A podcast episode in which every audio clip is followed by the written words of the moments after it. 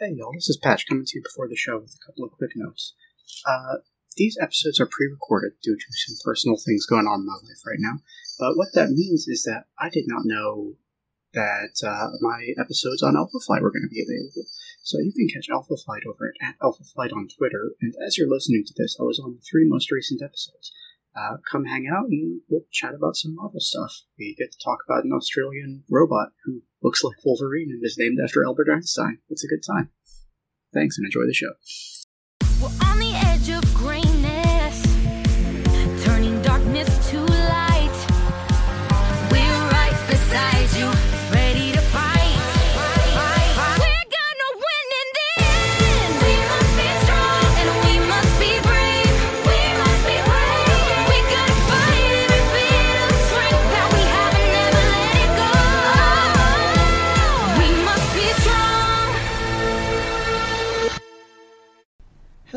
Hello and welcome to Us Weirdos Have to Stick Together, the show where a couple of weirdos talk all about She-Ra and the Princesses of Power. My name is Patch, and joining me is the most wanted criminal on Etheria. It's Chloe. How are you today, Chloe? Uh, I mean, based on our preamble, I'm looking up how much the fucking Wii U sold. I mean, good aside from that, I guess. uh, we had a very weird, uh, like five minute conversation before we started this. but yeah, uh, I mean, hey, I had my first uh, voice therapy session earlier today, so that was pretty good. Nice.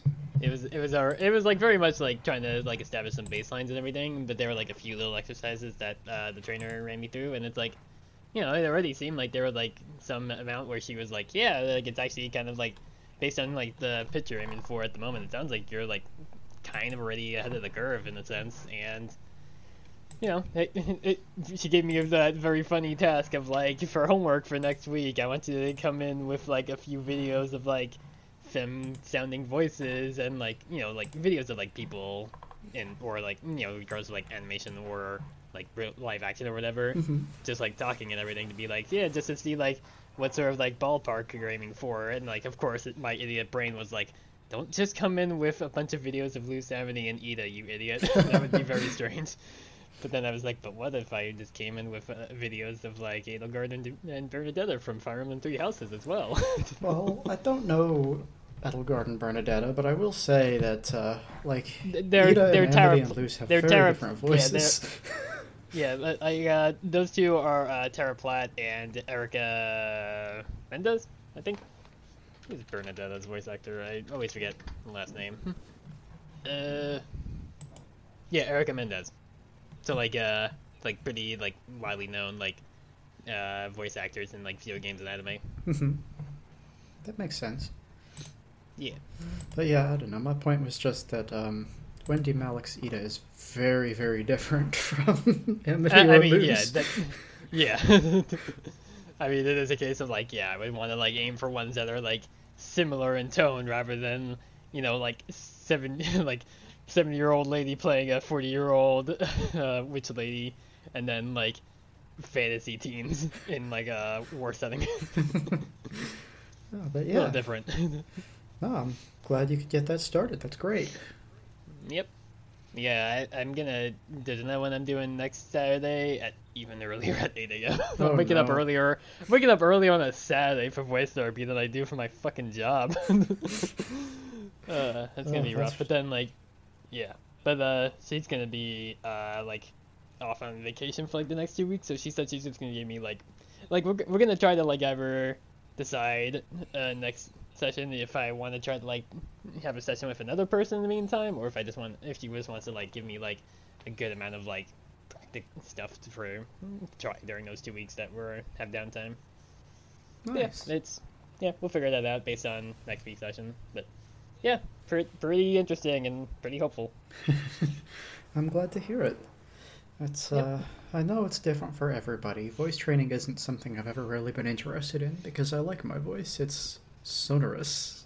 but uh, yeah, I mean, you know, I, I've, you I've not do what you been as like do. yeah, like I've not been as dysphoric about my voice necessarily, but it is still a case of I'm like, I just know I want to like try to adjust it to not get weird looks. Because I know it's gonna happen at some point. Because it's like, I mean, it, it's to the point where like, I mean, whenever I go to like grocery shopping, I'm like, being like, okay, well, if I want to like order cold cuts for sandwiches for lunch at work every day, I need to actually talk to a person here, and I'm here in a skirt, and I definitely don't want uh, like a more boy voice coming out of my mouth I'm dressed like this. so here, let's try our best. Yeah. Yeah, that's fair. I don't know. I think it's partly because, um, so I'm not, I don't like being referred to in the feminine either, right? So I don't want people to Yeah. assume I'm a girl. Right. So, like, that wouldn't super help me. There's not really a way to solve my problem unless I start talking with a robot voice. Yeah, pretty much. But yeah, Yep. so, I, I mean, everybody's different with that. I mean, like, I mean, I, I mean, I've recently started using they she pronouns and everything, so it's like, yeah, mm-hmm. I have different. We, we both have like different ideals of what we want to do and stuff in terms of our presentation, obviously. and mine is just a robot. I get it. It's fine. just, just finally upload me into the robot body I always wanted. Honestly, Scientist. yes. I read uh, Battle Angel Alita when I was like 11, and oh boy, did that shit. yeah, that would do it. I think. It's like it's like your, it's like Battle Angel Alita is your uh, Ranma for a lot of other trans people. well, I mean, that people too. Being, yeah, people being like, I don't know, I would just, I would just carry around uh, like a bottle of water if I was like Ranma, and people are like, and then like years later, like, oh, now I see why. Uh, I see. I got those from my local library, right? But they didn't Mm-hmm. have any of like the correct volumes in order or anything. So I started Ranma on book two, and back then the books didn't have like synopses or what was going on or what happened in the previous volume. So I didn't know why he was sometimes a boy or sometimes a girl. But it was sure interesting. Ah. yeah, that would definitely uh, be a bit confusing if it didn't have the context of like the very first episode. yeah, yeah, for sure. Although I guess also like you might be able to like infer it over time. I mean, especially if like you see Ranma change based on like them getting hit with water. Yeah, I mean, I I got there eventually because book two is in the first printings anyway. Book two is where Ryoga shows up and he starts complaining about this curse. So once he shows up and talks about it, then I got it. But like, Gotcha. up until Yeah. then, it was what is T- happening? took a bit. Yeah. Especially because in the very first chapter in that printing of the book, there's a you see Ranma asleep as a boy. And then the next time you see him, he's a girl, and people are still calling him by the same name. And it was, what? Are they twins? Yeah. I don't. yeah, is there, a, is there a Ranma from another universe that keeps replacing this Ranma at random intervals? Mm-hmm. But yeah, so. ah, the salad days.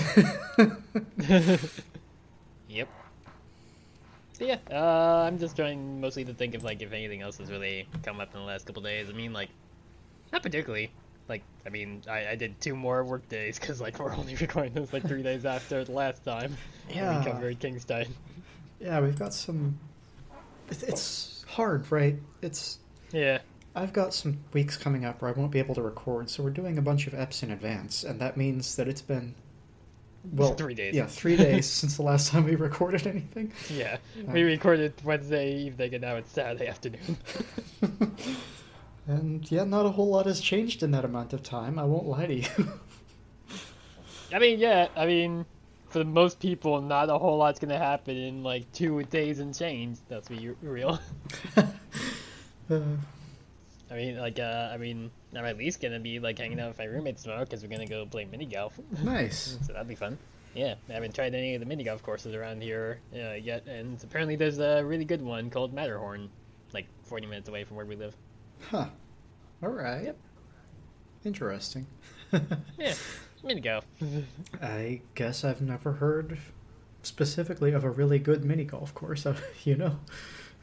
I mean, a lot of them kind of can like have a bit of like variance when it comes to like quality and stuff. Because like, I mean, like the, when I was last in like Pennsylvania, we went to we we wanted to go to one that like we have went to for years now because like it was one that my mom was introduced to when she was a kid when she went to go va- vacation in Pennsylvania, but like it basically like downpoured as soon as we got there, so we turned around and along the way back it stopped raining. So they're like, oh, maybe we could go to this other one over here, and it was like it had some decent re- ratings, but it was like not not kept up, and it's like some of the like courses themselves were like kind of cheap in a sense of like, oh, this one's just designed to fuck you over, and it's like that's not as fun.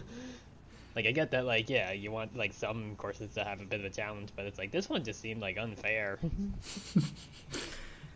But yeah, the, no, the one we're going to is like apparently like one of the most like highly rated in the area around Hartford, so that'd be Okay, neat. rad.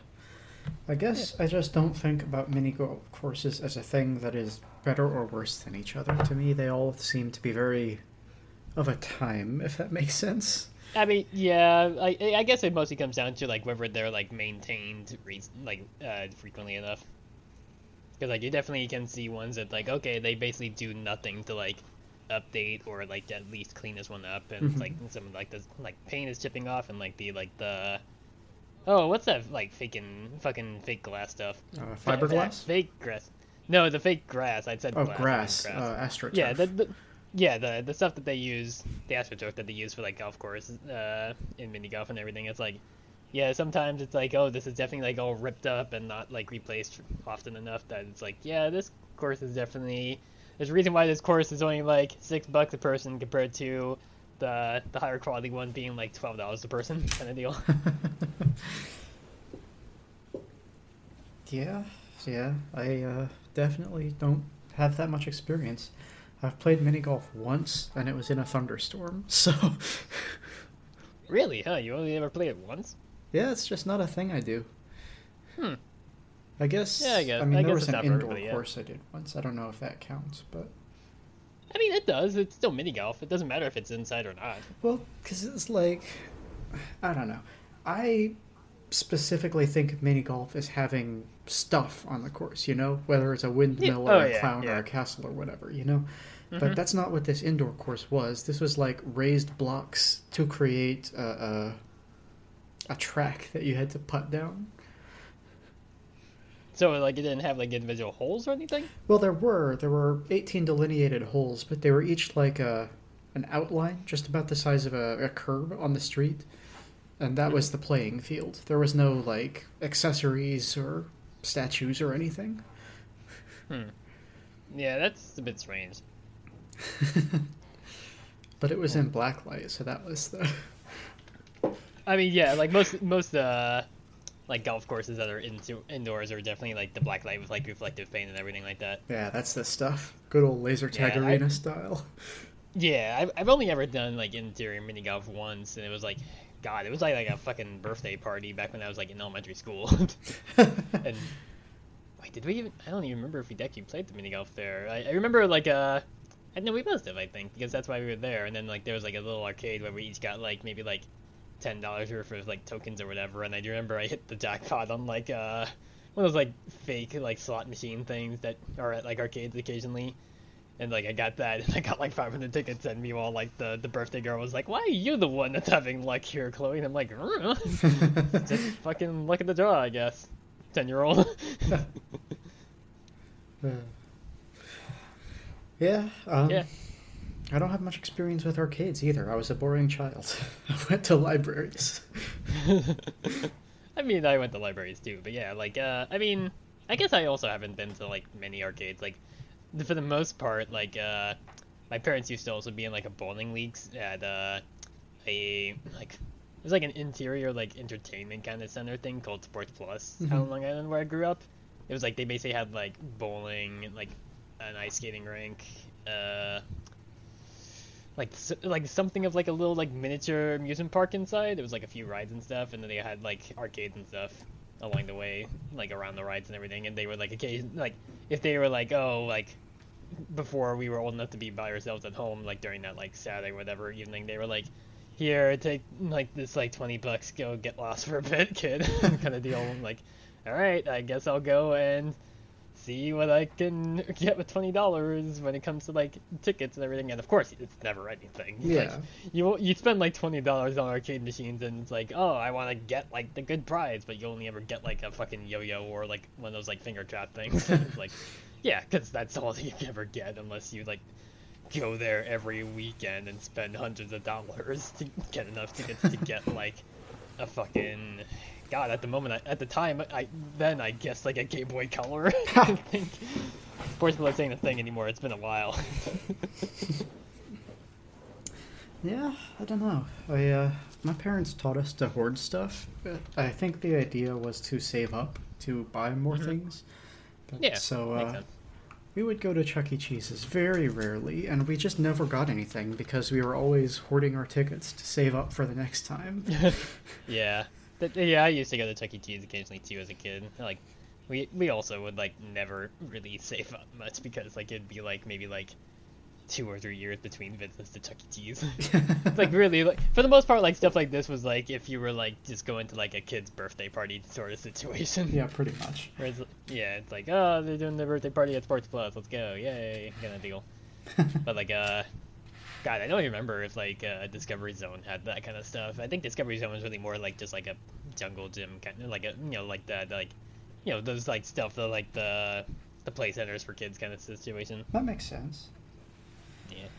So, uh, you know, as the listeners may have noticed, we are moving on to a new series this week. Um, before we jump into it, though, uh, maybe we should talk a little about. Uh, Chloe, do you have any history with She-Ra as a franchise? Uh, no, I think I already mentioned that I'd never watched the like the original. I never even watched like original He-Man or anything. So, the the majority of my exposure to She-Ra up till now has been yeah, I watched season one of the show back when it aired, and then for some reason I just never watched the other seasons. Very So like, I, I mean, I, I most I mostly was like, oh, it's a, it's a new series by N.D. Stevenson. Okay, sure, I'll watch that. Not not not unfortunately not great that they have not like adjusted their name in the credits, but at the same time, I'm not watching this at all in a legal uh, sense. So I obviously not gonna like find and re-upload uh, the video for the intro. yeah, you know, you gotta do what you gotta do. Yeah, um, un- unfor- unfortunately, just stuff like that kind of happens a lot when people like, you know, decide to go by a different name, and a lot of places don't credit them right. Because like, aren't there still like versions of like the Matrix that don't credit the Wachowskis Uh, very much so. names? Yeah, I could be sucks. wrong, but I'm fairly sure that those are the versions that they had on Netflix for a while. Oof, that's that's vile. Yeah. That's, hmm Hey, I mean, hey, doesn't surprise me at all that Netflix would not give a fuck about that stuff after everything that Netflix has been doing to dig themselves deeper into a hole this year. Yeah. Yeah, jeez. But yeah, no, it's like like I said, I only watched season one, and like there's what 13 episodes in season one of this. uh, something Oh, like that. Yeah, something along the lines, and like I, I mean, obviously, like I've like absorbed some bits of it just because of like all the uh, other queer people I follow on Twitter, who would like talk about like stuff in the show as it came up, and obviously I know like Catradora stuff. but yeah, no. Don't don't really. I, I I know like again like uh, wide strokes when it comes to like what happens in the story and everything, but yeah, no, this is uh way less knowledge to this than I did Owl House going in at least because I mean with that I knew obviously that there was gonna be gay shit, which I guess I know there's gonna be gay shit in this too, but yeah. Yeah. Well, I guess that means it's my turn to be the sort of uh, thing knower for this series because uh, Yeah, unfortunately, there doesn't really seem like there's a whole lot of trivia, and I was like, eh, thinking up stuff for episodes one and two so far. I don't know if that's gonna change, but like, this does this seems like more the kind of show that they don't sneak in a lot of like goofy stuff as much like in Owl House. yeah, I think a lot of what our trivia is going to be is talking about it in comparison to the older show, and that's not like a thing that the wiki lists. So yeah, it definitely didn't like really on under trivia. It was like more just stuff of like, here's the voice actors, and even then, it's like that's really not trivia. That's just credits. yeah, I uh, I have been at least tangentially aware of She-Ra since I was five or so, because my mom's name is Sheila, and the people on her bowling team would call her that as like a nickname. And when I asked her why they were doing that, she got me some VHSs of the old cartoon, and like obviously I didn't see the whole thing, but I had that knowledge, you know. Yeah. It's like it's like oh, it's easier to just give you VHSs rather than explain that it's a reference to a character from a TV show. exactly. Yes. I do at least remember all the people that complained about how they uh, unsexualized She-Ra for the reboot because Because she has design was, like- pants. Oh no. Yeah, yeah. Oh no. I mean, just like all the people bitching and moaning about Cammy in the Street Fighter Six leaks of like, yeah, she has pants. Big fucking whoop. She actually has like an outfit as opposed to a weird like t- uh, onesie like ballerina thing. People are gonna wear swimsuits to be street fighters. I mean, yeah, it's fair. But yeah, it's so, more. It's just more like again, like I definitely heard a lot of people like being like, "Ah, this isn't the She-Ra I know," and it's like, yeah, because it's the She-Ra that's not designed just to like sell toys and like do like stuff like sex sales and stuff like that. yeah, for sure. And then um, I was already uh, big into ND's comic series Lumberjanes when this started, so the fact that it was She-Ra and ND Stevenson made me basically catch it immediately, and so I was through it the Oh. whole way. So yeah, I, I guess it, I guess there is something similar there. I definitely had read uh, Nimona, you know, before this because like, I, God, when was that? That was like I think I read Nimona like in like 2014 or 2015, something like that. that tracks. a long time ago. Yeah. Yep. But yeah, Yeah, obviously I was like pretty familiar with them already. nice. I know yeah. obviously like I know I know ND Stevenson uses like any pronouns, but I feel again I feel like I'm just defaulting to they them. That's yeah, that's a thing I do also, and I'm not sure why. I don't know if it's just because I, I don't know how to say it. like I, if you I, I, I guess it's just because like it's like being a bit consistent while still like erring on the side of caution a bit because Yeah. like honestly I honestly I don't really like follow closely to what they're up to these days for the most part so it's like I'm not I'm not like aware if they're like changing up like oh on a daily basis or if they're just like yeah no any old ones are fine doesn't matter yeah, well, I mean, I guess uh, I did the same thing with the collector last week. If you noticed, I only referred to them as they them, despite them using he yeah. they pronouns.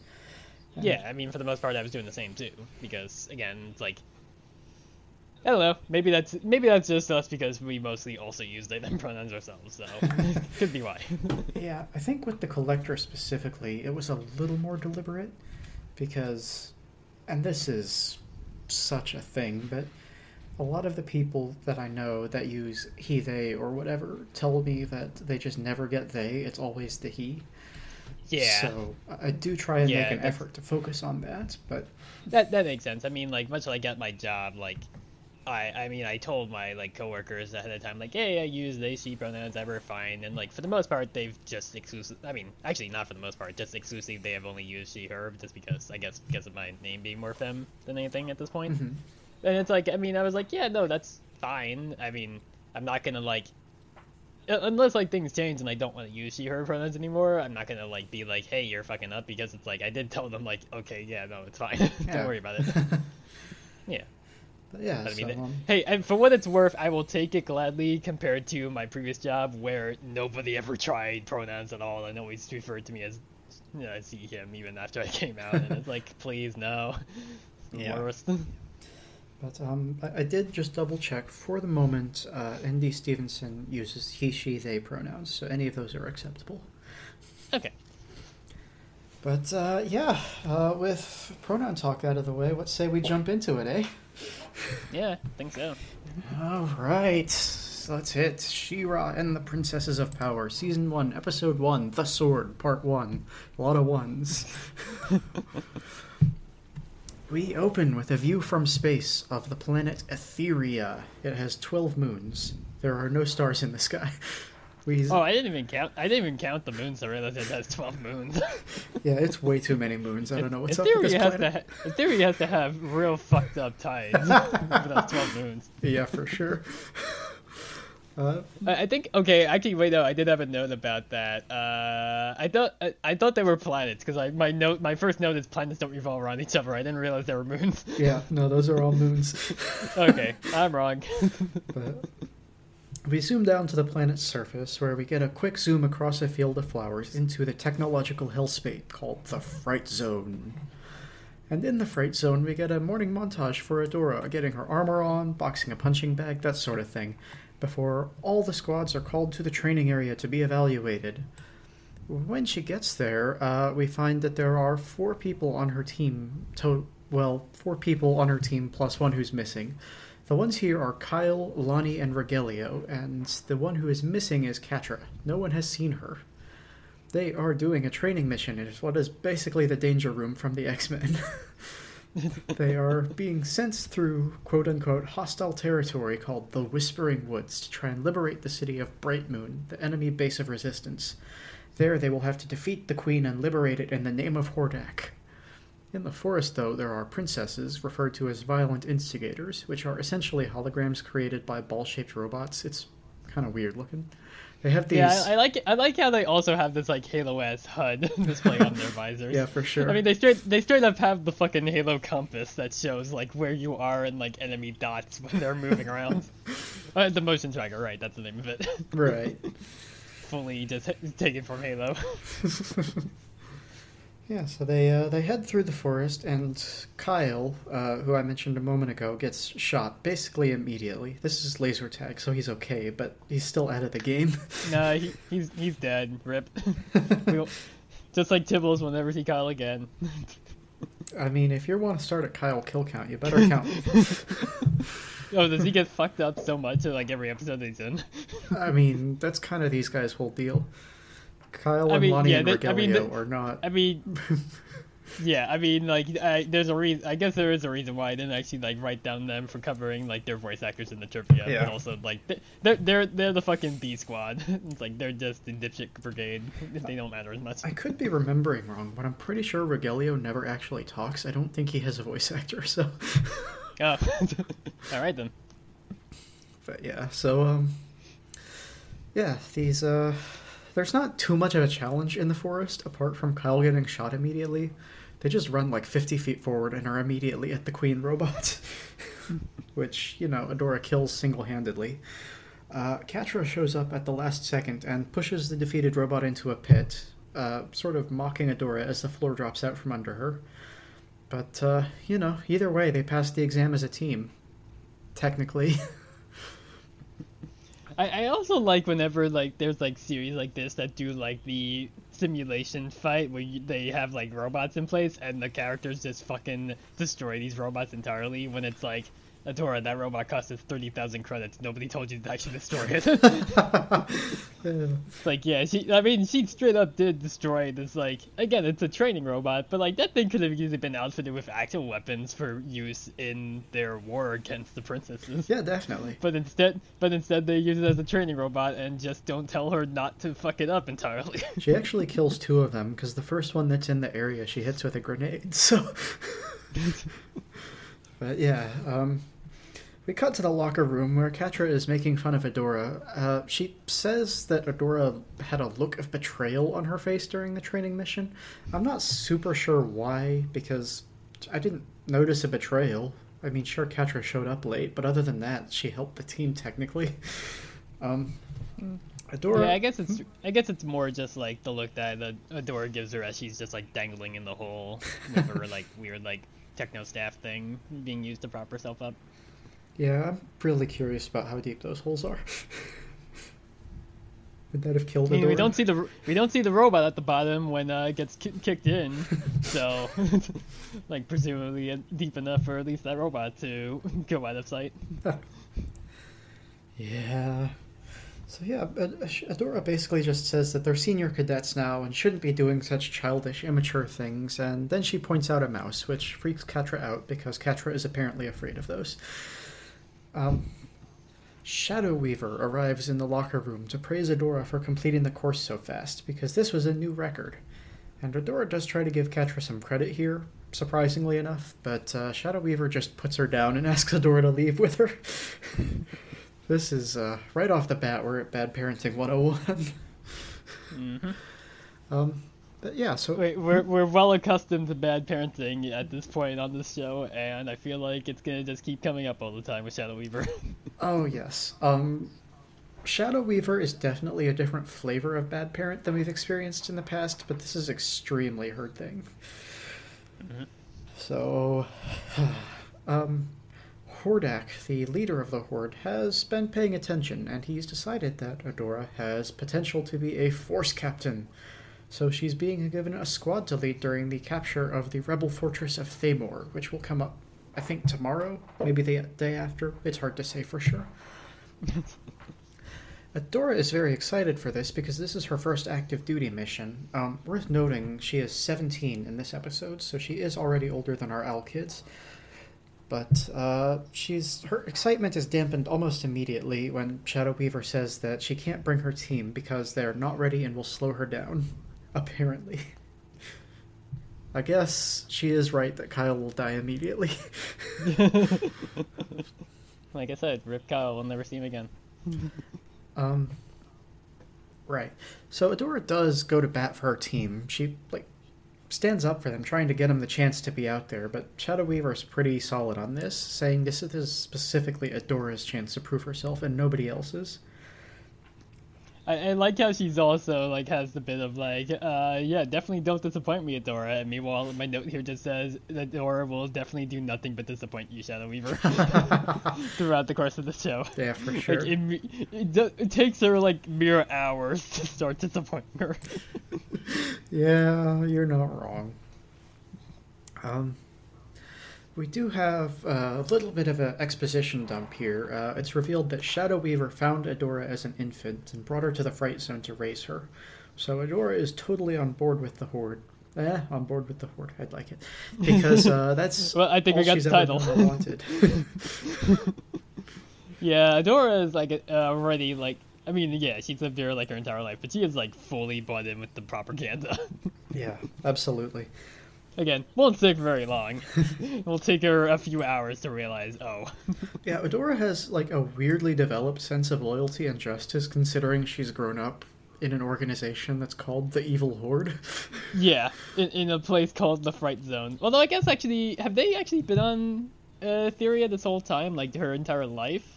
Yeah. Or has she been on like different? Okay, I didn't realize if like she was on different planets or something, and this is just the latest that she's in, and now her training's done. Now, the Fright Zone is specifically on Etheria. Okay, so she's just been here the entire time. Yep. Okay. I guess, and it's also like just brings up like yeah, like the Horde must be real bad at actually fighting wars if they're still fighting the same one like 17 years later, trying to to stop the princesses. But then again, I say that, and meanwhile, America's been in forever wars for like 20 fucking years at this point. So I guess maybe the Horde in America ain't too different. Honestly, um, we'll talk about that. Uh, give it a couple seasons. Um, Okay, fair. All right. So- we'll get there in like four months from now, I guess. in um, in Bright Moon, we cut to see the princess, Commander Glimmer, going to see her mom, Queen Angella. I don't think her name is actually said out loud in these episodes, but yes, it is Angella and not Angela. I know it's annoying. Um, yeah, I noticed that too when I looked at the voice actors because like I was like, yeah, I didn't remember her name either because they definitely don't mention it. But uh, yeah, the queen is upset because Glimmer disobeyed her orders. Uh, she was told to retreat, but she instead led her people into combat. And Glimmer insists that she was trying to protect the village, but Angella says that this was just reckless and she put herself and the rebellion in danger.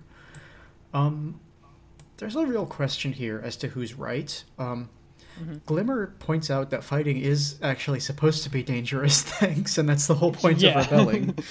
Yeah, she she does kind of come across as like the kind of like I mean, her mom is the queen and she's a commander already when she's she's 17 as well. yes, yes. Like same. well, okay, She's she in that area at least. 16 Okay, at the yeah. youngest. okay. She still kind of just comes across a little bit like the kind of kid whose parents made them the vice president of the family company right out of high school, in a sense. Just because again, like she is literally the daughter of the queen and like is already a commander Yeah. Well, when she's a teenager. that's the thing, right? Because she's super bratty about this, but she's also kind of right. Like, Yeah, there's that- not a lot of point that, in yeah. setting your army all over the place if you're never actually going to fight the enemy. Yeah, I mean they straight up do have that little fight of like you're making me look bad in front of my court kind of deal because again they are just like snippy mom and daughter at times. yeah. So uh, they they have a big fight, and Angella really doesn't seem to care that much that they're at war, as much as she does that she doesn't want Glimmer to be involved in the war. So there you go. Um, we cut back to the Fright Zone, where Adora is looking at her new uh, Force Captain badge when she gets pounced by Catra. This is very much like a Calvin and Hobbes style pouncing. And, Oh yeah, definitely. and- Also, another thing that I guess I, I have to ask that I think might be answered later on in seasons. Do they ever explain how there are just like space cat girls in this world? uh, From no, I mean, uh, cat people, lizard people, scorpion people, they're, I they're mean, all like indigenous fair. to Etheria. oh, okay, so like okay, so oh right, yeah, because uh, Scorpia is like a princess and everything, but defected, yeah. But like Double Trouble is also from Etheria. Yep. Okay, gotcha. All right. Yeah, I Then think guess, there's yeah, I guess maybe two or three people on this planet who are aliens.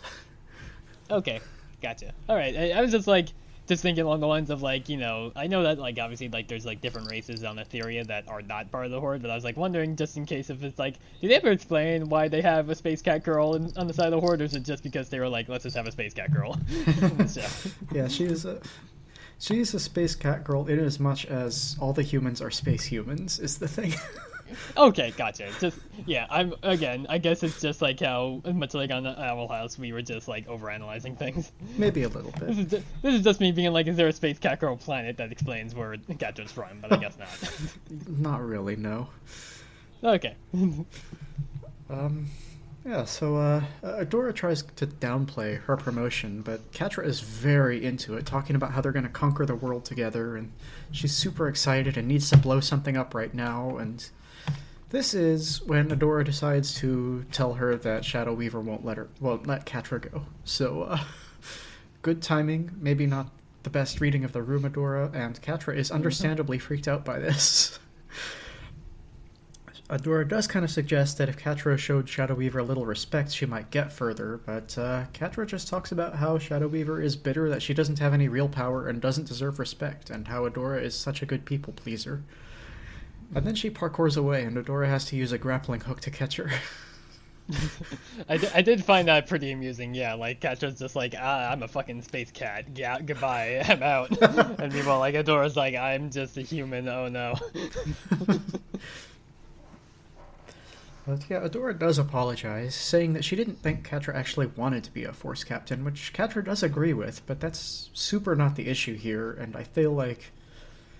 I mean, obviously, emotional intelligence is not a priority in the Horde's teachings, is all I'm saying. no, no, like they don't have to think; they just have to obey. hmm It's fucking propaganda. So Catra admits that what she really wants is just to get out of the fright zone. She's been here her whole life and doesn't know what's out there, and now she's mad that she's not allowed to leave. So they steal a hover skiff. Yeah, it's like, oh no, how how bad I don't get to like see the outside world. Uh, so let's do an insubordination the way you do. on top on top of on top of theft.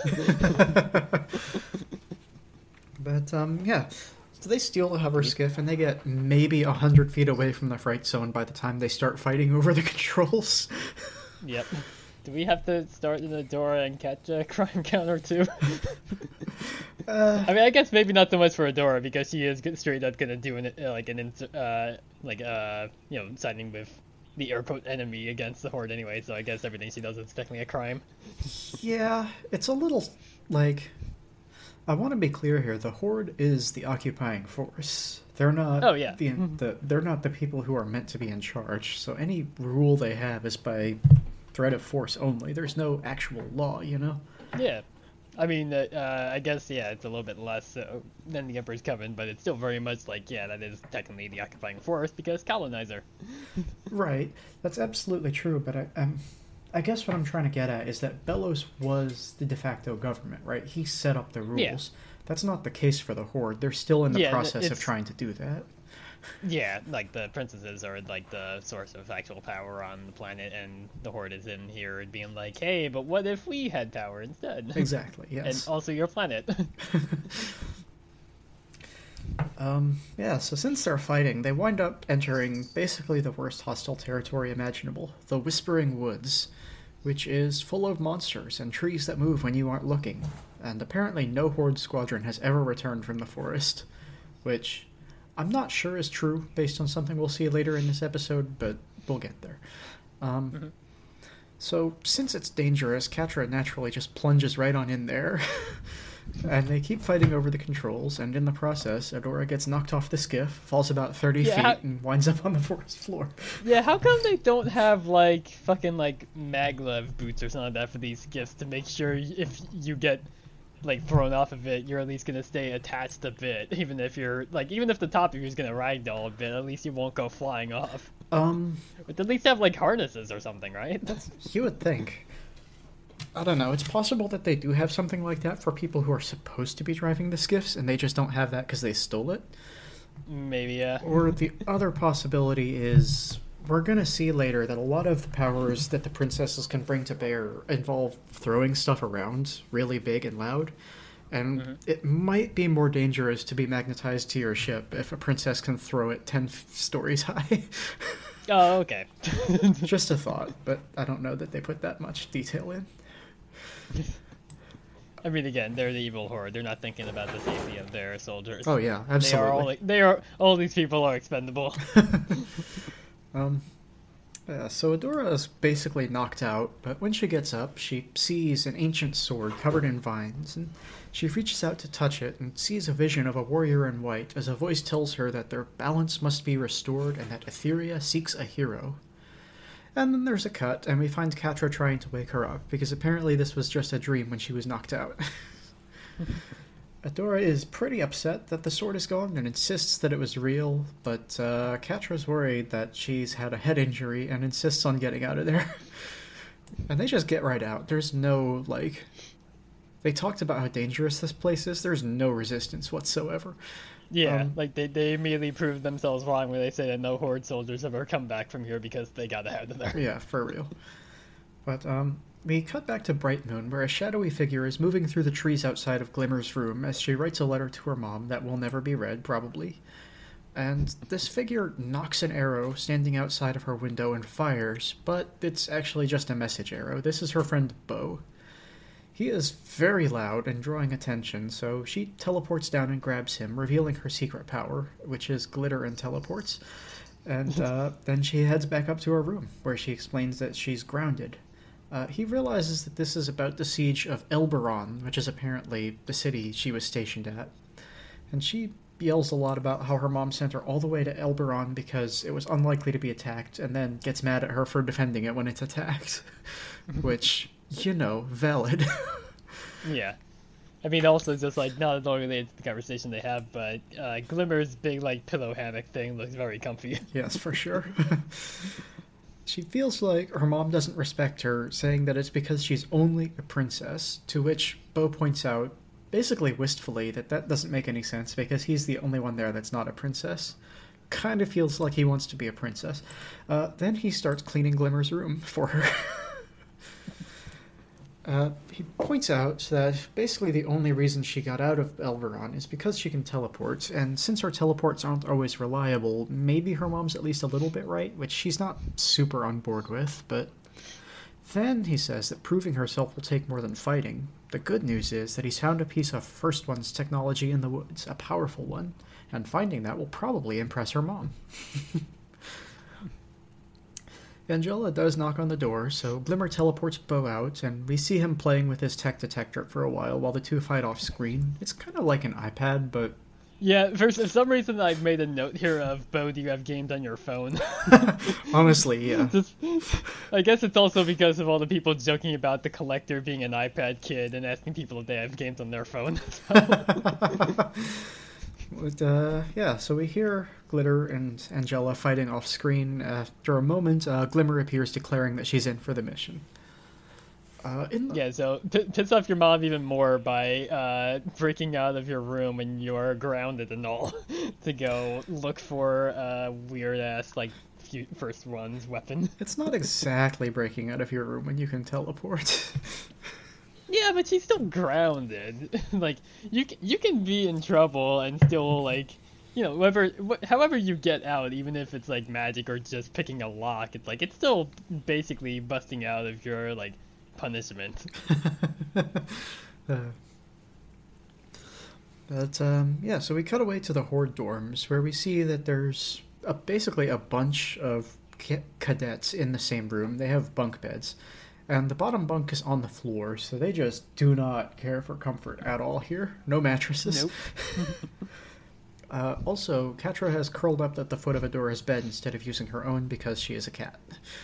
Um, and, and also gay, because like, can it couldn't be even more telegraphed that these two will be gay, considering that Catra is literally sleeping in Adora's bed. yeah, so I guess we should talk about that real quick. Um, so this show is gay. We're not going to pretend otherwise. Uh, Catradora is famously the couple from this show. The thing is, it is a super toxic relationship. This is not Lumity. This is not cute and Oh, yeah, friendly no. and being emotionally intelligent. Um, yeah. this is two kids who were abused their entire lives, and when one makes steps to get out of it, the other one lashes out because she didn't go with. It's really, really gross in a lot of ways. And while I appreciate the gayness, rooting for this relationship is pretty difficult sometimes, I'm not gonna lie. Yeah. Does it, does it at least get better as the show gets closer to the end? Um, that's a loaded question. Catra definitely okay. has character development in a lot of ways, and she's not going to be under Shadow Weaver's power forever. So there is that. Yeah. Um, yeah, I do. I do remember that that's like a thing later on in the first season where like she kind of takes Shadow Weaver's like role in the Horde, gets like Hordak just straight up gives it to her, right? Yeah, basically.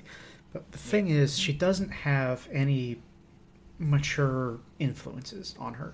She's still just the kid lashing out, trying to be the big bad. You know, she wants to rule the world, not because she wants to rule the world, but because then no one can look down on her, basically. Right. That's the that's the archetype we're dealing with here, and that leads to a lot of um, not kind treatment between these two. So I'm sorry for the spoilers, but I just we, we need to make that clear up front. When we are talking about them being gay, we are talking about an idealized version of that. Right. Yeah.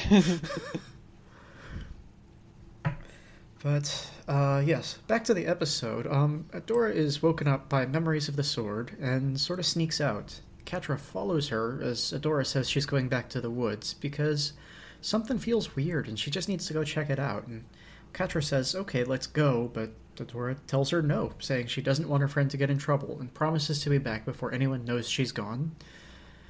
Uh, back in the woods, uh, Bow's tech detector is just going wild. Apparently, First One's tech interferes with the device, which seems like a bad design since that is literally what it is supposed to find. yeah. It's it's a, it's a fucking tracker to find these things, and then the closer you get, the worse it gets.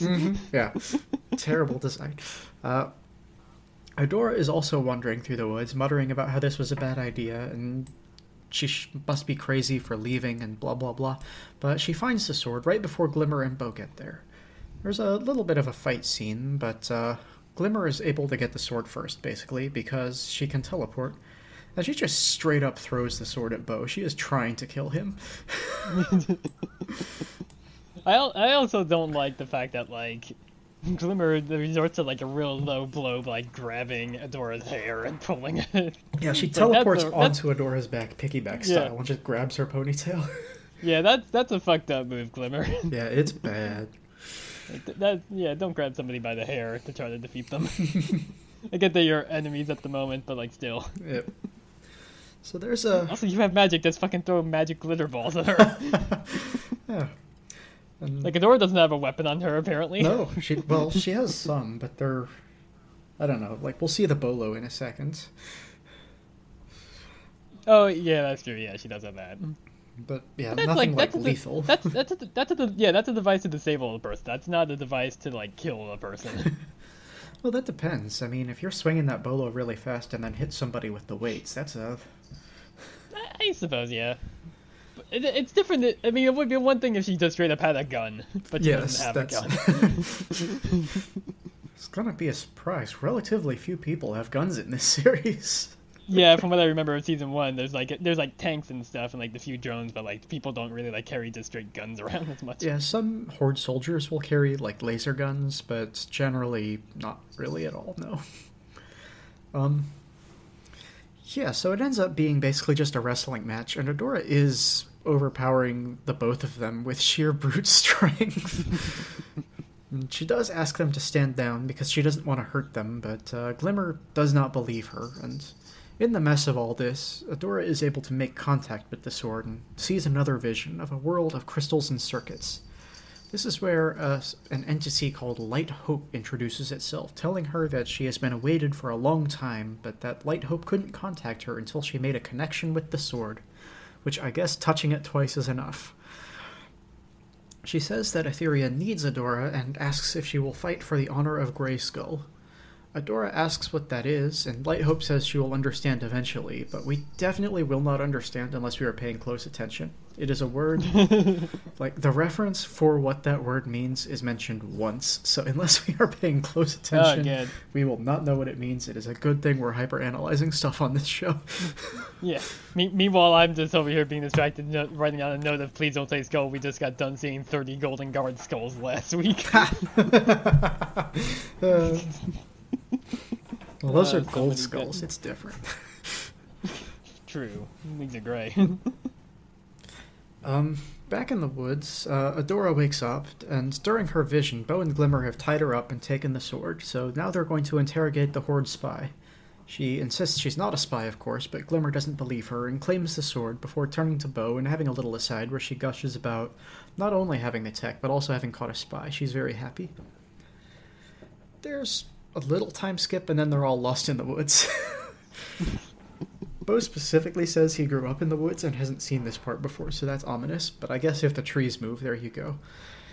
Uh, Glimmer insists that she knows where she's going and ports away, trying to get service on the tech detector, because I guess it works like a telephone.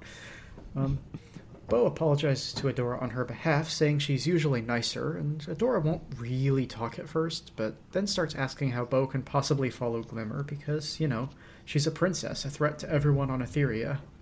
They're violent instigators who can't control their own powers. Um, for some reason, Bow is very surprised that this is what Hordak teaches people. but they're interrupted by Glimmer's cry of surprise. She's found a village that has been burned to the ground, and while Adora is at first reluctant to believe that the Horde did this, uh, she's pretty easily swayed when they find some broken Horde robots. She insists that she is not personally a destroyer, and that as per Hordak, they are making things better and more orderly. At which point, Glimmer points to the destroyed village and feels that the Horde have been burning cities and poisoning lands ever since they got here. Adora is super confused by this, saying that the Horde wouldn't do something like that. which Bow, is pretty taken aback by, since they are called the Evil Horde and all. Yeah, I, I did like the fact that at least in just this very first episode, somebody does point out like they are literally called the fucking horde. like, you don't call yourself the horde if you're gonna be good people, probably. yeah, spe- specifically the Evil Horde. So, yeah. Well, I mean, like I, I feel like that's just like a moniker that princesses refer to them as, and not like uh, Hordak's not calling themselves the evil horde. I think. um, I don't remember in this show, but they definitely call themselves the Evil Horde in the 80s version. Great. Total, totally the protagonist here, Hordak. But uh, yeah, she she still was kind of hesitant, talking about how the Horde raised her and gave her a home and how they're her family. But Glimmer interrupts by showing up chased by an enormous glowing bug thing, which kind of ends the conversation. Uh, Adora does get her leg trapped in a crevasse, but Bow moves to protect her, even though none of his or weapons his weapons or Glimmer's magic seem to affect it. And yeah, uh, another note I have here: Does Bow ever just use a straight fucking arrow, or does he just always use trick arrows in this show? uh, I'm pretty sure he's almost always using trick arrows in this show. They I, I guess he uses like I guess conventional arrows when shooting like the robots in the next episode, but it's that's like true. He's never. It doesn't. I get this feeling that this show is never gonna have him like shoot an arrow at a person. Oh, definitely not. Bow is like a, a tinkerer character, so he's always inventing new arrows, whether they're useful Yeah. or not. That's kind of his thing. Mhm. He's like a he's like Green Arrow if Green Arrow did his work himself instead of hiring people to do it. right. um, yeah. So uh, none of their their weapons or magic do anything to this bug, and while they're fighting, Adora manages to grab the sword, and you can read on her face that she's thinking about leaving, but when she sees it closing in on those two, she decides to go back for them. So she's already kind of not on the Horde's team. Otherwise, she would have let the princess get eaten. She uh, gets the bug's attention, and when it attacks her, she blocks with the sword, at which point she gets a third vision, this time hearing a baby crying and seeing a meteor striking Etheria, as well as some sort of purple vortex out in a field. Light Hope again asks if she will fight for the honor of Grayskull, and Adora repeats that out loud, at which point she transforms into the white clad warrior from the earlier vision. And that's where we end the episode, with this uh, giant warrior woman sort of staring down the bug and looking ominous. The end. Yeah, it's uh, a lot that happens in these two, huh? yeah, it definitely which, does. Which I mean makes sense. They have to establish a lot of like the setting and the characters. For I sure. mean, it's, I mean, but it feels like there's actually like kind of like more that happens in these two compared to like the first two episodes of Owl House, where it's like yeah, like obviously they established like Luz, Eda, and King in the first two, but it's like the second one is like very much just like kind of like a life lesson sort of episode compared to this being like all right, let's let's not waste any fucking time, let's let's get you out of the fucking bad group yeah. and hang out and be gay with the princesses. Do we want to talk about how this compares to the original She-Ra now, or would you prefer to do your episode first? Uh, maybe I should do mine first just to give you a break. Okay, Because I mean, I don't know any of that stuff, so it's gonna be you telling even more. sure thing. All right. Uh, yeah. Uh, I mean, we just continue right after that with the sword part two, which opens with the actual OP compared to the first episode, which is a very uh kind of queer song. and conti- uh, yeah, Bow and Glimmer make sure that they aren't imagining things, and Dora finally notices her magical girl outfit and just fully freaks out and falls over, running back to her usual self. So the big girl, the big lady's already gone. Uh, Glimmer tries to take the sword away, for Dora blaming her for making her contract princessness. That's how I wrote in my notes. Yeah, But we'll see big- as we go through this series that princess is more or less uh, a slang term for gay. So uh, Adora has no, been around the think- queers Ado- for 15 Adora, minutes. Adora, is- trans- Adora transformed into a tall, like eight foot uh, tall lady for like five seconds of her life, and she's already like, "Am I gay?" yeah, basically. She's been hanging out with two queers for 15 minutes, and already she's. Yep. But yeah. But yeah, before they continue that, the uh, the big bug attacks him again once Glimmer has the sword. So Bow grabs it to give it back to Dora, who has no idea how to reactivate her power since the bug had stopped when she transformed. Uh, so they all just run away from the bug and fall down a cliff, finding some old ruins that they tried to open to get away. And Glimmer wants to teleport the three of them inside, while Bow says she's never teleported that many people before. But Adora notices that the door has like some words written on it that the others cannot read, and she deciphers it and opens the door with the password Eternia, which I guess it's close enough to the planet name that it's like probably not the best password, but at least it's different. It's not just Etheria. Alright, um, I'm gonna be real with you here. Eternia is another planet. There. oh, okay, gotcha. Yeah. All right. It's annoying as heck, but yes. Yeah, there's two planets with similar names where the only difference is like an H. Uh huh. Well, I guess it's an H instead of an N, but different spots. Yeah. But yeah, regardless, uh, once they're inside, Glimmer uses the ball of glitter light. Th- does her powers have a name? Uh, no, she's just the glitter princess. okay, yeah, she uses a ball of glitter light to light their way because it's dark inside. Uh, Adora explains that she doesn't know how she could read the language of the first ones, and she lashes back on them with never having wanted to be made a princess because of Glimmer, apparently. uh, Glimmer walks off, and Bow thanks Adora for saving them, and the two introduce themselves to each other, like, not exactly like get to know each other, but at least be like, yeah, at least we know each other's names. Uh, Glimmer tries to whisper the words Adora had said to transform, like while holding the sword, but no, with no results. And There is a musical explains- sting. There is, yeah, but yeah, nothing happens. Uh, but yeah, after she does that, Bow explains the history of the first ones to Adora about how no one knows what they, what like what became of them or why they disappeared and stuff. And Glimmer struggles to make a bigger light source, as Bow says that it'll be a bit before she can recharge a bright moon. Like I guess she, she has to take a long rest, but only at a certain location, which seems like not a great subclass. this is a weird homebrew uh, version of sorcerers, I guess. Um, kind of. Like, we'll see later on, princesses are essentially warlocks rather than sorcerers. Um, oh, okay. they. I mean, I guess that that tracks. I mean, I mean, Glimmer is just straight up destroying a bunch of uh, Eldritch Blast all the time. Pretty much, yeah. No, It's not they, magic uh, missile. Each of the princesses has what's uh, a, a rune stone that they're connected to, and they gain their power from proximity to that stone. So, Okay, so so they're all hexblades. pretty much, yeah. gotcha. All right, but in terms I understand. uh, but yeah, uh, da, da, da, where did I leave off? Uh, yeah, the extra lighting that Glimmer makes with her like larger light ball uh, reveals a large mosaic of someone who looks like Adora's transformed form that she reads as being She-Ra. And when she says that, the area comes to life with. I, I described it as Magitech. I'm not really sure if there's like an actual word for this in the show, but I just don't know yet. But I just went with the Final Fantasy VI name Um, because it's straight up just like a bunch of like Tron lines of magic stuff. Magitech would be And- appropriate, yeah. First one's tech Yeah. is sciency, but also magic, so. Yeah.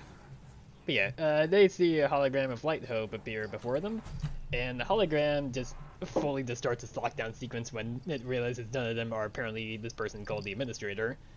And so Adora demands a sword to try to get the transformation to work, thinking that something would change with that if she's She-Ra. But Glimmer instead just decides to teleport them out of the temple instead, and ends up going way too high because she's not used to this. So Bow has to use Net Arrow to save them before they just straight fall to their deaths. And then, uh, yeah, when Glimmer wakes up, she then asks why Adora is even still here, since clearly she and Bow are not good at keeping a captive. like, Adora could have escaped like 12 times by this point. I mean, she knows what she's up to, though. yeah, yeah, like, she's, uh, at least Glimmer is, like, cognizant enough to be like, yeah, we suck at our jobs. like, you could have, you could have easily escaped, if not straight up killed us by this point, and then escaped. But Adora says that she needs to find out, like, find answers to what's going on, since she doesn't know anything about her own past, and that somehow this all feels familiar to her, in a way she can't really explain. So Bow suggests that they go talk to Glimmer's mom, since she's apparently, like, much more knowledgeable than any of these idiot teenagers, so maybe she'll know what's going on. That tracks. And yep, and while Glimmer agrees, she does show that she still doesn't have much affection for Adora because she is still a horrid person.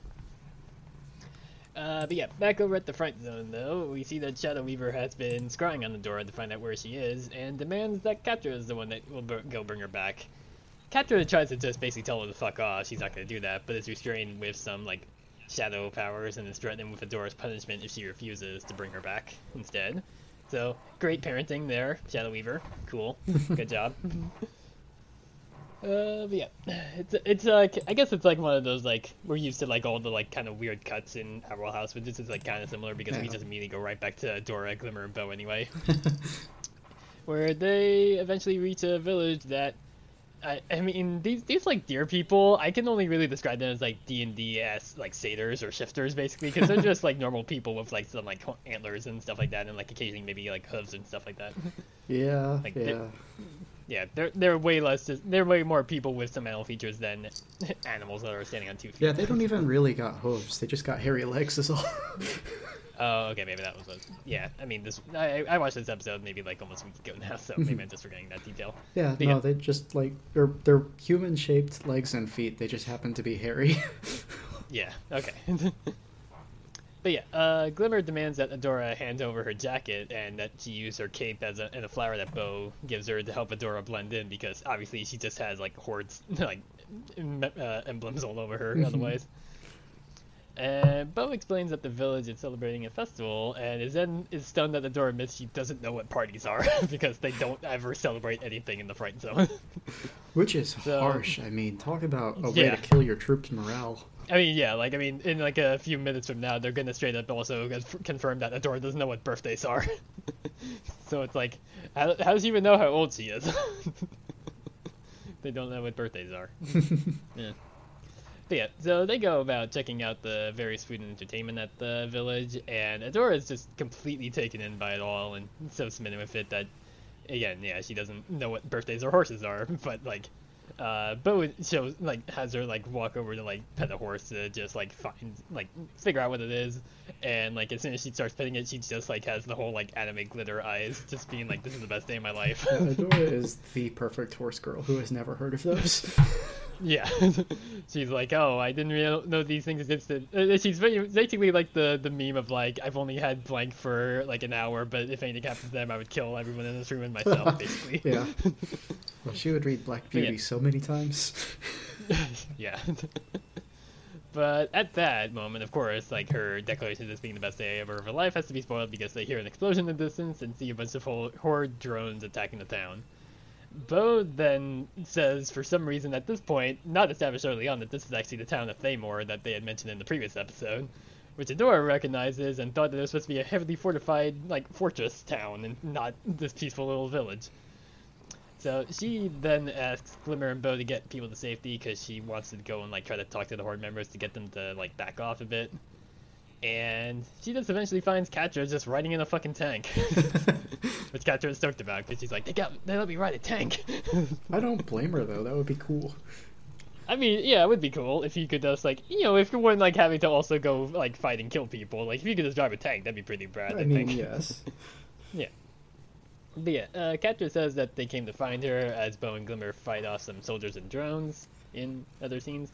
And Adora tries to convince Catra to call off the attack on these innocent people, but Catra just refuses and tries to get Adora to come back with her. But Adora refuses and says that they've been lied to by Hordak and Shadow Weaver this whole time. And at that point, Catra just like calls her on it, being like, "It's so fucking obvious. Of course you've been lied to. How do you not get this so far?" But yeah, she says it just doesn't matter that they've been lied to because they just have each other and they're it's like it's them against the world kind of situation. So Adora, you know, tries to get her to leave the horde with her instead, you know, saying like, "Oh yeah, we're clearly on the wrong side here. like, come with me instead." but she also refuses, and Catra just shocks her with a cattle prod thing instead. just like, you know, as soon as Adora's back is turned, just immediately like, "All right, well, time to fight my friend, I guess." Uh-huh. just hit her with a cattle prod. Uh, yeah, uh, we cut over to Glimmer and Bow, who are like straight up just having to run from some soldiers since they're almost out of magic and arrows. Which I like that they actually do point out, like, oh yeah, okay, you would not have bottom- a bottomless quiver bow, so obviously, like, you are starting to run out. Like, it's one of the things that like really never come up in shows often, with people being like, oh yeah, my limited resource is limited. But I guess it's also because they established that with her magic, so they kind of also have to do the same with bow. but also, these two don't really like fight effectively at this point anyway, so I guess they were like, "Yep, these two have to just kind of just run away, not be useful as much."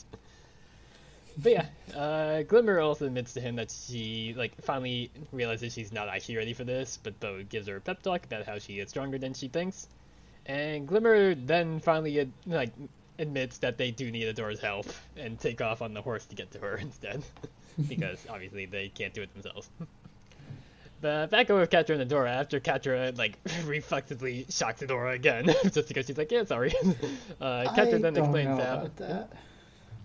I- yeah, it's, it's like she says uh, sorry it was a reflex, but it's like he, she kind of feels like it's like also coming across as Catra really wanted to shock somebody with this fucking thing.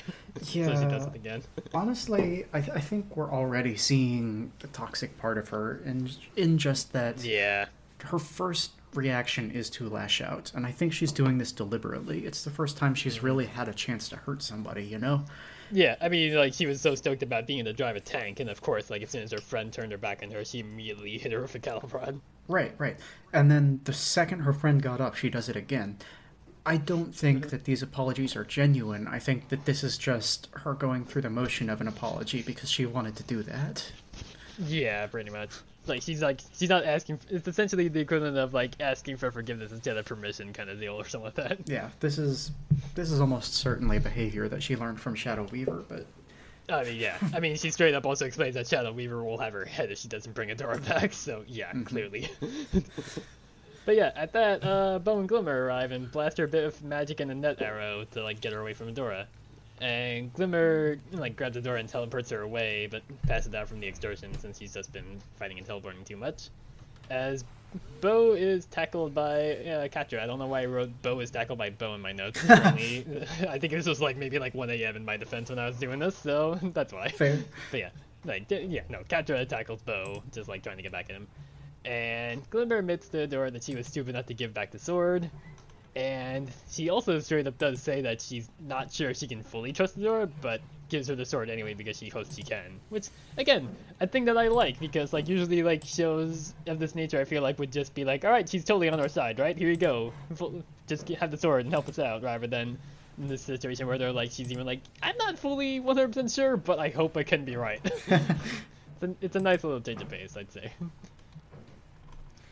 But yeah, uh, Adora takes the sword and just manages to transform back into She-Ra to fight off an incoming drone, complete with like a 20 second long magical girl transformation scene that I'm sure we're gonna see a lot. Oh probably, yeah, right? No, we are going to see that so many times. Yep, I, I figured. Yeah. I mean, it's magical girl, so yeah, makes sense. Well, I mean, the thing you- about magical girl sequences is that the reason they reuse them is to save money on animation, so they don't have to. Oh yeah, no, yeah, Yeah, totally. and that is very much Netflix's bag. We are sometimes going to see this same sequence twice in the same episode. yeah, great. okay, so yeah, save uh, 40 seconds off the 22 minute runtime there. I guess if we see it multiple times. Uh huh. yeah.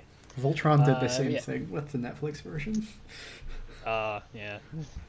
Didn't people say that they really liked that Voltron, but then it ended real bad? There are a lot of things to like about that Voltron, but uh, it's extremely queerbaity to the point where one of the characters Oh. is statedly gay and then just never has a gay relationship. Oh, great, cool. That's a bummer. Yeah. Yeah. Uh, getting back to it, uh, Catra is just kicking Bow's ass all over the place, and he like stands with the horse and like prepares to go down fighting if it's like it's been an honor. Bit goofy, but like Adora just shows up anyway and just like slams the ground with the sword to just like make like a big like earthquake of magic and stuff to bust up a lot of machines. And then just proceeds to like just beat them all up by just like slashing like tank cannons off of them to blow them up and everything like that. and the horde just flees in terror of the eight foot tall uh, sword lesbian, and Dora reverts back to her normal form and sees Catra like head off into the smoke and leave. And then like There is- Adora like hmm? Oh, I just want to say here, I'm not super sure how much this is Adora at this point. Like, Oh yeah, true. It might be like her like temporarily transforming into She-Ra rather than her just like channeling the power. yeah, like later on, she'll learn to be more her when she transforms, but in these first couple of appearances, she just kind of stands around stoically and does exactly the right thing at the right moment. It doesn't feel like it's Adora. It feels like it's something else possessing Yeah, her. that. Yeah, that's fair. I mean, as soon as she like uh, transforms and everything, and shows up, she does just like immediately just start going to town on these motherfuckers, and then like afterwards, like when she transforms back, she's like, "I what? That was me? Huh? Weird." yeah. Because it's very funny that she's like, after she transforms back, she's like, "Oh, I did it." Wait, what the fuck did I do? I just became a traitor. like she had like a little existential crisis, being like, "Uh, I can't go back." Yeah, exactly. Yeah, but uh, Glimmer assures her that she has a home with them, and uh, you know they start heading out to Bright Moon with Bow calling them the best friend squad, and also wondering whose horse this is because the horse is just hanging along with them. yes, I love that line very much. But yeah, uh, that's episode two. Like, it, you know, I, I feel like a lot of the time we're probably gonna have like shorter synopses. It feels like because I mean we're only at like an hour ten minutes here, and so it's like we've only been like really talking about the show for maybe like forty minutes or so at this point, Mhm. maybe like forty five. But like at the same time, like I, I, again, it makes sense. These are like the first two episodes, so like it's really more like establishing stuff compared to like, you know, Yeah. but we, we could go like 45 minutes talking about one single episode of Barrel House, but also the listeners, if they haven't been watching the show but hearing us talking about it, know that so much shit ever ha- like happened in every single fucking episode in season two of Barrel House. I'm sure we'll cover more stuff later in the series, you know, as we get more attached to it. yeah, that's all I have on that. Uh, if you want to cover the uh, the little like comparison that you had before we get into like the Uh, voice actors, I guess. Yeah, so I'm not going to go super in depth into the original She-Ra because there is some stuff that's like spoilerific for this series if you assume that it's accurate. But um, basically, the first time She-Ra shows up is in a 90-minute movie called He-Man and She-Ra: The Secret of the Sword.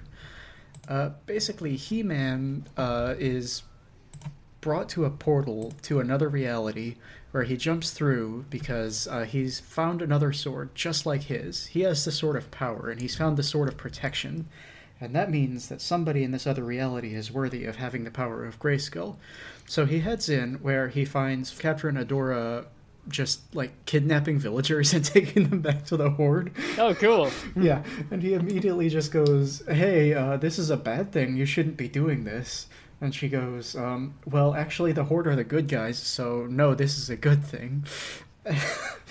because she's so brainwashed in this original, it's ridiculous. And the thing is, Yeah, like she- at least like thinks a little bit more for herself at times in this comparatively. Well, she will, but you got to get to that. So, um, long story short, the Sword of Protection reacts to her because you know it's her sword, and uh, there's some fighting and blah blah blah. Skeletor shows up. Uh, the rebels are entirely within the Whispering Woods because that's the only territory they have left. Everything else has fallen to the Horde. and uh, between He-Man and his friends, they're able to push them back and reclaim Bright Moon. But uh, sometime in this, Adora basically mentions that she's really never been outside the Horde, so she doesn't know how anything outside of it works, and that's why she thinks they're the good guys. Uh, it turns out that she, in this original series, this isn't the case for the new one, is Prince Adam's twin sister who was stolen years and years ago and taken to this other world. So naturally, she gets the sword and becomes She-Ra.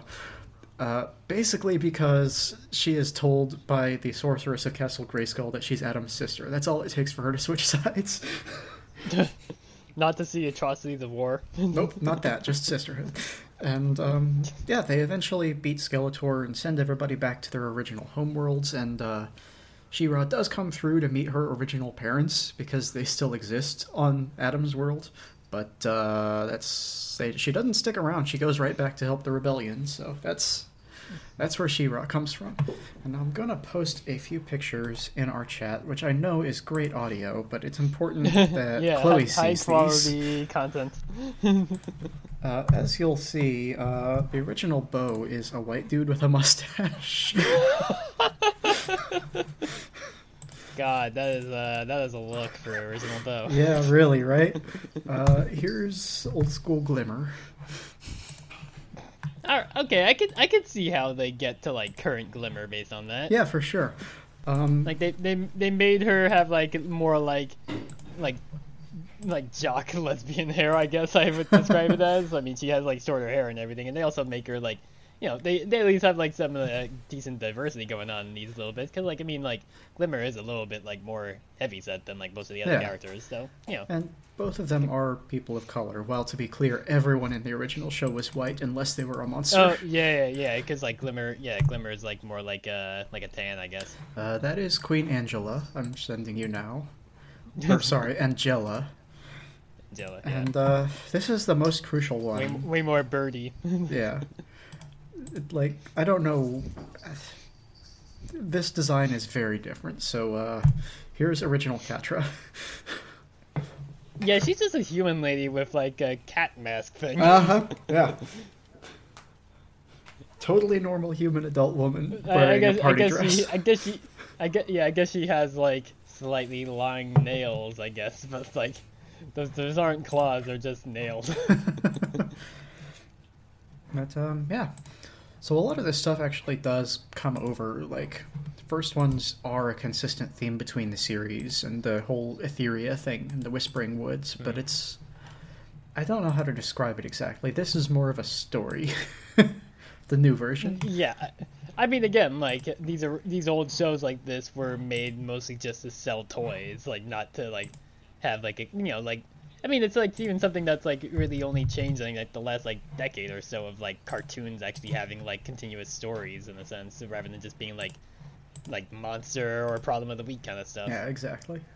Oh, one last thing. Uh, in the original series, Bow actually did have an animal companion, which, you know, he was a full on ranger. But the thing is, his animal companion was like, I don't know how to describe it. It was a hybrid between an owl and a fairy. Uh, its name is Cowl, K O W L, and Oh yes, okay, I've seen this thing before. Yeah. yeah, it's just the most ridiculous looking.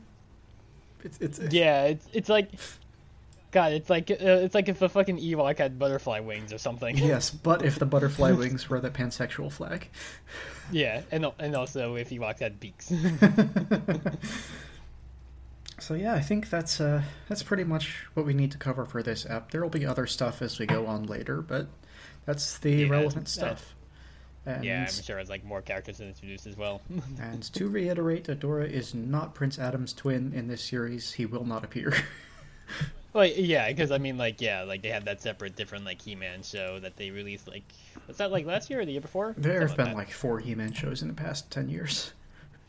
That. okay, I remember there was like one that they released like last year or something. Yeah, that like, was a more recent. continuation of the original '80s show. Okay, gotcha. So it's not like like yeah, definitely not at all directly related to this then. Yeah. Okay. And then um, the one I think two years ago was just a CGI monstrosity. So Oh, fun. yeah, it's. I've really people have been talking about wanting that He-Man show to cross over with this She-Ra, but honestly, like, what a disaster. I feel, yeah, I feel like it's better not to. Oh yeah, th- I- that is some fucking mobile game ass designed for He-Man. Uh huh. Yeah. Like I could imagine that guy doing the screaming guy app uh, picture, just like all those fucking mobile game piece of shit games that are just like yeah, like timers and microtransactions. Mm-hmm. Yeah, it's it's Kind of, bad. kind of looks like he, be- kind of looks like he belongs in Paladins actually. yeah, uh, that's weird. That that show also made Skeletor buff for some reason. I'm not really. Sh- Hmm. Yeah, no, that's like that. That's still just like a weird design because I'm only just now noticing just how like small his legs are compared to like his torso. yeah, there's absolutely no design synergy here. like th- th- those those calves cannot support that the rest of that man. not even a little bit. no. All right. Well, if we are done with that, do we want to move on to trivia, aka just voice actors? Because again, there's not much uh, like trivia trivia on the wiki for these episodes. Yeah, sounds good. All right. Uh, yeah, I've got seven fucking voice actors here because there's a lot of characters introduced. Even even though like three of them are not in these episodes as much, but I know they definitely will show up later on. So might as well count them too. All right. Uh, first up is Adora's voice actor is Aimee Carrero, who also plays the main character of I've never heard of this before, but apparently there's a show called Disney's Eleanor of Avalor. Or, Oh, yeah. uh, Elena of Avalor. Yeah. Sorry. Yeah, she was the Uh, uh, first Hispanic Disney princess. Oh, neat. Yeah, that's cool. That's cool at least. Uh, she also apparently played the character Angie on something called Level Up. I'm not sure what that is either, but that's apparently like one of her most known credits. So that's why I put it here. Isn't that the uh, Nickelodeon show? I think so. I think it's Nickelodeon, yeah. But yeah, uh, but aside from that, she also appeared on Critical Role's spin-off Exandria Unlimited, where she played the character Opal, who I think was a bard. uh, Opal Critical Role. Uh... Oh no, Warlock. Weird. a lot of warlocks in this app. yeah. Yeah, she was a Hexblade as well, so yeah. I mean, to be fair, Hexblade is like the coolest Warlock subclass, let's be real. I mean, you just take like a full spellcaster, but also you can't, you can like survive in combat better because you can have a shield and heavy armor, or uh, medium armor, and not die. yeah, that's pretty cool. Uh, yeah, moving on, uh, Catra's voice actor is AJ Mc- uh, Mc- Mikalka? Mikalka, I think is how you would pronounce her last name. Uh, yeah, she is most known as the voice of Stevonnie on Steven Universe, which Oh. I didn't realize until I saw that, and it's like, oh right, duh, that's just the, the Stevonnie voice. Okay. Fucking didn't realize that somehow. Then again, like I've, it's been like two years since Steven Universe finished, but it's like still like I've, I've watched the, hell out of that show, and that show helped me have my career awakening. But it's like, how did I not realize that she's just the voice of Stevonnie? yeah. Yeah, uh, Glimmer's voice actor is Karen Fukuhara, who played Katana in the 2016 Suicide Squad movie, as well as the protagonist in Kipo and the Age of Wonder Beasts. And she's also Alexis in Craig of the Creek. Okay, um, Kipo and the Age of Wonder Beasts is fantastic. I would love to cover it someday. Uh, Yeah, I've, I've heard nothing but good things about Kipo. I actually haven't watched it at all. oh yeah, it's it's Like, it, like if, if you want to, yeah, like if you want to cover uh, one day, I feel like I would actually just straight up wait until then, so I'm just completely blind going in on it. Because yeah, I'd like, again, I, I've heard nothing but good things about that show, so it's like, yeah, I would like to just go in as blind as I can. Yeah, it definitely can't be the next thing because that would be two Netflix shows in a row. But yeah, someday. Yeah. Yeah, we'll get there. Uh, Boy, Bow's voice actor is Marcus Scribner, who plays D'Angelo Baker in that uh, How to Train Your Dragon spin-off, Dragons: The Nine Realms. Huh. He doesn't seem like he has many other credits, but yeah, he's apparently in that. Yep. And yeah, I, I I feel like these voice actors are like a little bit easier to get through than the Owl House ones because so many Owl House characters are like so well known. yeah, that's kind of interesting to me. I would have figured that Netflix would have at least decent pull for their shows. Yeah, it doesn't seem like it as much. Like these are all like, I mean, the, the the biggest one is actually the next voice actor for Shadow Weaver, but like most of these people seem like they've only had like maybe like one or two big credits, and that's it for the most part. Hmm. But yeah, uh, mentioning it, uh, Shadow Weaver's voice actress is Lorraine Toussaint, T T O S T O ah, T O U S S A I N T. I'm apologizing for this. You would think 20 episodes in, I would stop having to apologize for not being able to pronounce names, but here we are still. but yes, uh, she played Yvonne Parker in Orange is the New Black, uh, another character by her same name, Lorraine, uh, Lorraine Tao, in the Red Dwarf film, Kate Perry in Saving Grace, and Rashida Remington in Big City Greens. Huh. Nice.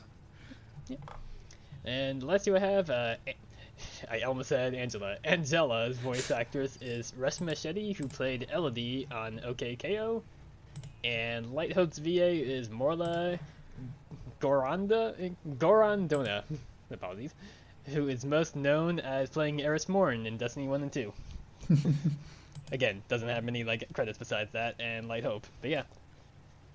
That, that's all I have for voice actors, because like like I mentioned earlier to you before we started, I did not get the voice actors written down for the, the dipshit squad that I know is gonna hang out with Katara, with uh, with Catra. I almost like Katara, jeez.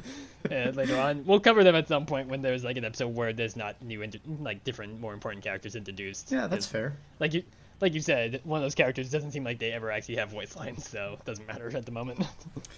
Yeah, we'll definitely get more characters as we go on, but I don't think we'll ever have a exposition dump like this again. Yeah, I mean, like, yeah, like I had to establish like the main four characters, and then like some of the like key like secondary characters in this one, in these two. So Yeah. there was a lot. Absolutely. yeah, that Well, thank you for doing that. No problem.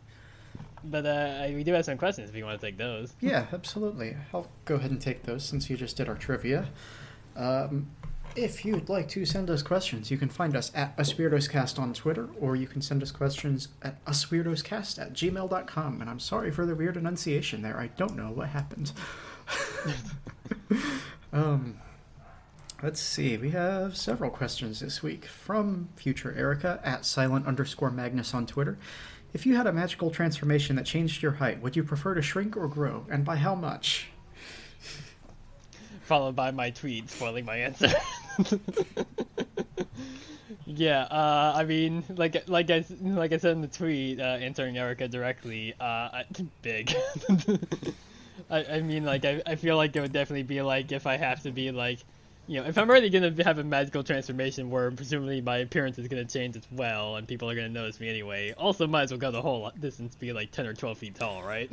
I mean, I see where you're going with that, but uh, this image that you posted definitely does say 10 meters, and that's like 35 feet, so. well, well, yeah, but uh, but I posted that in particular more because it's a go- it's a funny joke about like uh, a character with like what kind of women they like. And it's just her saying big, and it's like that's her envisioning how big. Sorry. that's not actually her real answer. 32 feet, my mistake. Um, Okay, but yeah, no, not not that tall. That's a bit uh, that's a bit too much. uh, don't want to get King Kong up in here, huh? No, um, I don't know. I think I'd be happy with like, frankly, seven foot would be enough for me. Just enough to be taller than my six five girlfriend. yeah, that's fair. I don't need to be enormous. I want to be able to go through doors. See, but when when you're a big magical person, you just break through the door. Okay, but that's rude. Uh, yeah, I don't know. I'm, I can't think of wanting to shrink really, unless it was Ant Man style. Yeah. And I don't know that you could do that with a magical girl transformation. That would take so long. Yeah, like I, I feel like like unless you like are just like being like, oh, my magical girl transformation is being like a goblin or something to be like two and a half feet tall or whatever. It's like I feel like the like more people would be like, yeah, no, make me fucking taller. yeah, pretty much. yeah, that's actually a little bit of a sore spot with me. Um, my parents did this thing when I was a kid. They figured out how tall I was supposed to be based on whatever obscure calculations. It's a thing you can theoretically do when your kid is three. And I was told my whole life that I'm supposed to be six foot. I am not six foot, so it doesn't matter that much. But I am bitter about it. Yeah, I've never heard of this as a thing of like, yeah, once your kid is three, you can figure out how tall they're supposed to be. later on in Yeah, I don't remember how the calculation works, but you're supposed to measure like their their uh, thigh bones or something. It's Hmm. like I don't know what it is. It's it's literally an old wives' tale. That's what it is. Yeah, it's one of those dumb things that people say works out, just like uh, just like all the various like stupid like wacko like bullshit things. Like here's how you can get bigger boobs, and it's like no, yeah, exactly. Um, you can't just take like flaxseed or whatever the fuck and get bigger titty. You gotta actually have like genetics and stuff. Ugh. Yeah, if, if only. Okay, but um, we have more questions from Aurora Borealis at Casey Cosmos on Twitter. If you have to be a fantasy person with animal characteristics, what animal would you steal it from? I don't mean to steal Lexi's whole thing, but I feel like Fox is like the easy, obvious one. yeah, that's fair. Um, that's a tough choice. I don't know how to. Because we talked before about what animal we'd want to be like have the powers of, and I don't think that's necessarily the same thing with animal characteristics, right? I wouldn't want a mantis shrimp for Yeah. this because that would just be gross looking. yeah, I mean like yeah, like you can have like mantis shrimp powers, but you don't necessarily have to look like one. Yeah, so I don't know. If we're just going standard like normal human but looks sort of like an animal, I think a tiger would be cool. Stripes striped hair is good. Mhm. And Yeah. uh oh, we have Yeah, I guess I guess like backup would probably be like horses to have like strong horse legs and just kick people that annoy me. Not to run, no, just to be able to kick. yeah, fair. Though to be fair, I mean that is basically just like my tabletop character I just got finished playing as like a month ago. that was the straight up Kino's like whole thing where they had like robot legs and had like a weird like horse robot armor. So Are you sure you want horses for kicking and not kangaroos? uh actually I'm not sure which is like stronger. Or, you know, Uh, a giraffe uh, can kill a lion with one kick, so Uh, this is true. Uh, I'm looking up at the moment, live, uh, not live on this. I mean, like, which kicks harder, a horse or a kangaroo? uh, da-da. let's see. Uh, this also seems to be just like another like message board thing, but people seem to be like at least a little bit uh, of agreement that horses have more weight behind their kicks, but kangaroos have velocity and inertia that the horse doesn't have. So I don't know. They're, maybe they're comparable. Fair enough. But uh, yeah, kicking animals. Yeah. um, we have another question from Aurora. Uh, what fictional vehicle would you take on a joyride? As much as I don't like the prequels, I feel like Pod Racer is an obvious answer. As much as those things seem like they're just designed to break apart and kill you. Well, yeah, see, that's the thing. I would not want to do a pod racer because it's specifically mentioned in the movie that humans don't have fast enough reflexes to fly them. uh, I guess there, I guess there is that, yeah. So, I don't know, like the Batmobile? Specifically, I want the Uh, Batmobile from the Batman. That's the coolest one. Yeah. Does, does it count if it's like, uh, like I, I guess it counts. It's a fictional vehicle, but like, yeah, I'll take one of the fucking uh, airships from Skies of Arcadia and take that for a joyride. Oh, yeah. I know you can't really pilot one of those things by yourself, really. I guess I guess you can the little Jack, because like Drachma flies it by himself until the party joins up with him. but like, you can't, you definitely can't pilot the Delphinus on your own, because that's like a fucking Imperial warship Ha. that you steal. yeah, that that game is like pretty good in terms of like, yeah, you are like you are some fucking straight up pirates that keep fucking over the em- evil empire to the point where like you steal like an experimental flagship that has a giant moon laser. Nice. it's a good game. How the fuck did they not put it on Steam yet or remake it? it's still stuck only on the Dreamcast and the GameCube. Well, I mean, it's also. I mean, I guess it's also on Dolphin in a sense, but I mean, that's just an emulator. But uh, yeah, that's uh, that's all our questions for this week. Thank you so much to everybody who asked them, and uh, that's well, that's what I've got.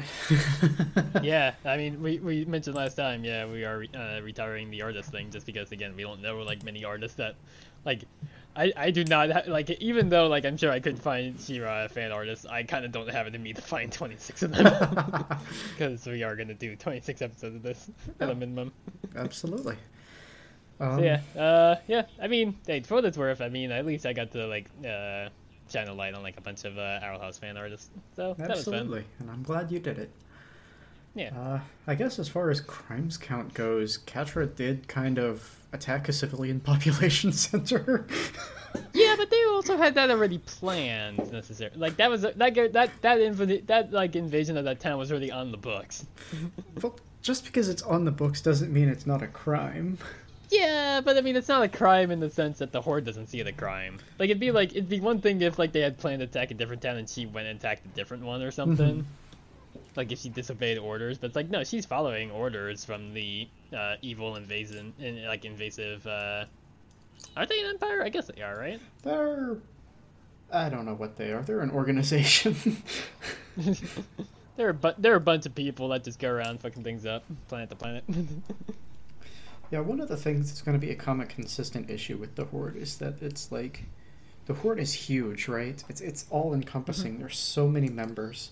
But we're only ever going to see like six, maybe seven members of it. Everyone else is just background characters. I, I mean, I mean, yeah. Like, I feel like we've been introduced to like all of them except Hordak and like, uh, I guess also technically Scorpia and Double Trouble at this point, right? Pretty much, yeah. yeah, I mean, it's like Catra, Shadow Weaver, and like the Dipshit Squad. and That's it. yeah, basically. but um, yeah. So uh, thanks everybody for coming on this journey with us, and uh, I know we are now talking about gays in space instead of gays in hell, but I hope it's still enjoyable for y'all.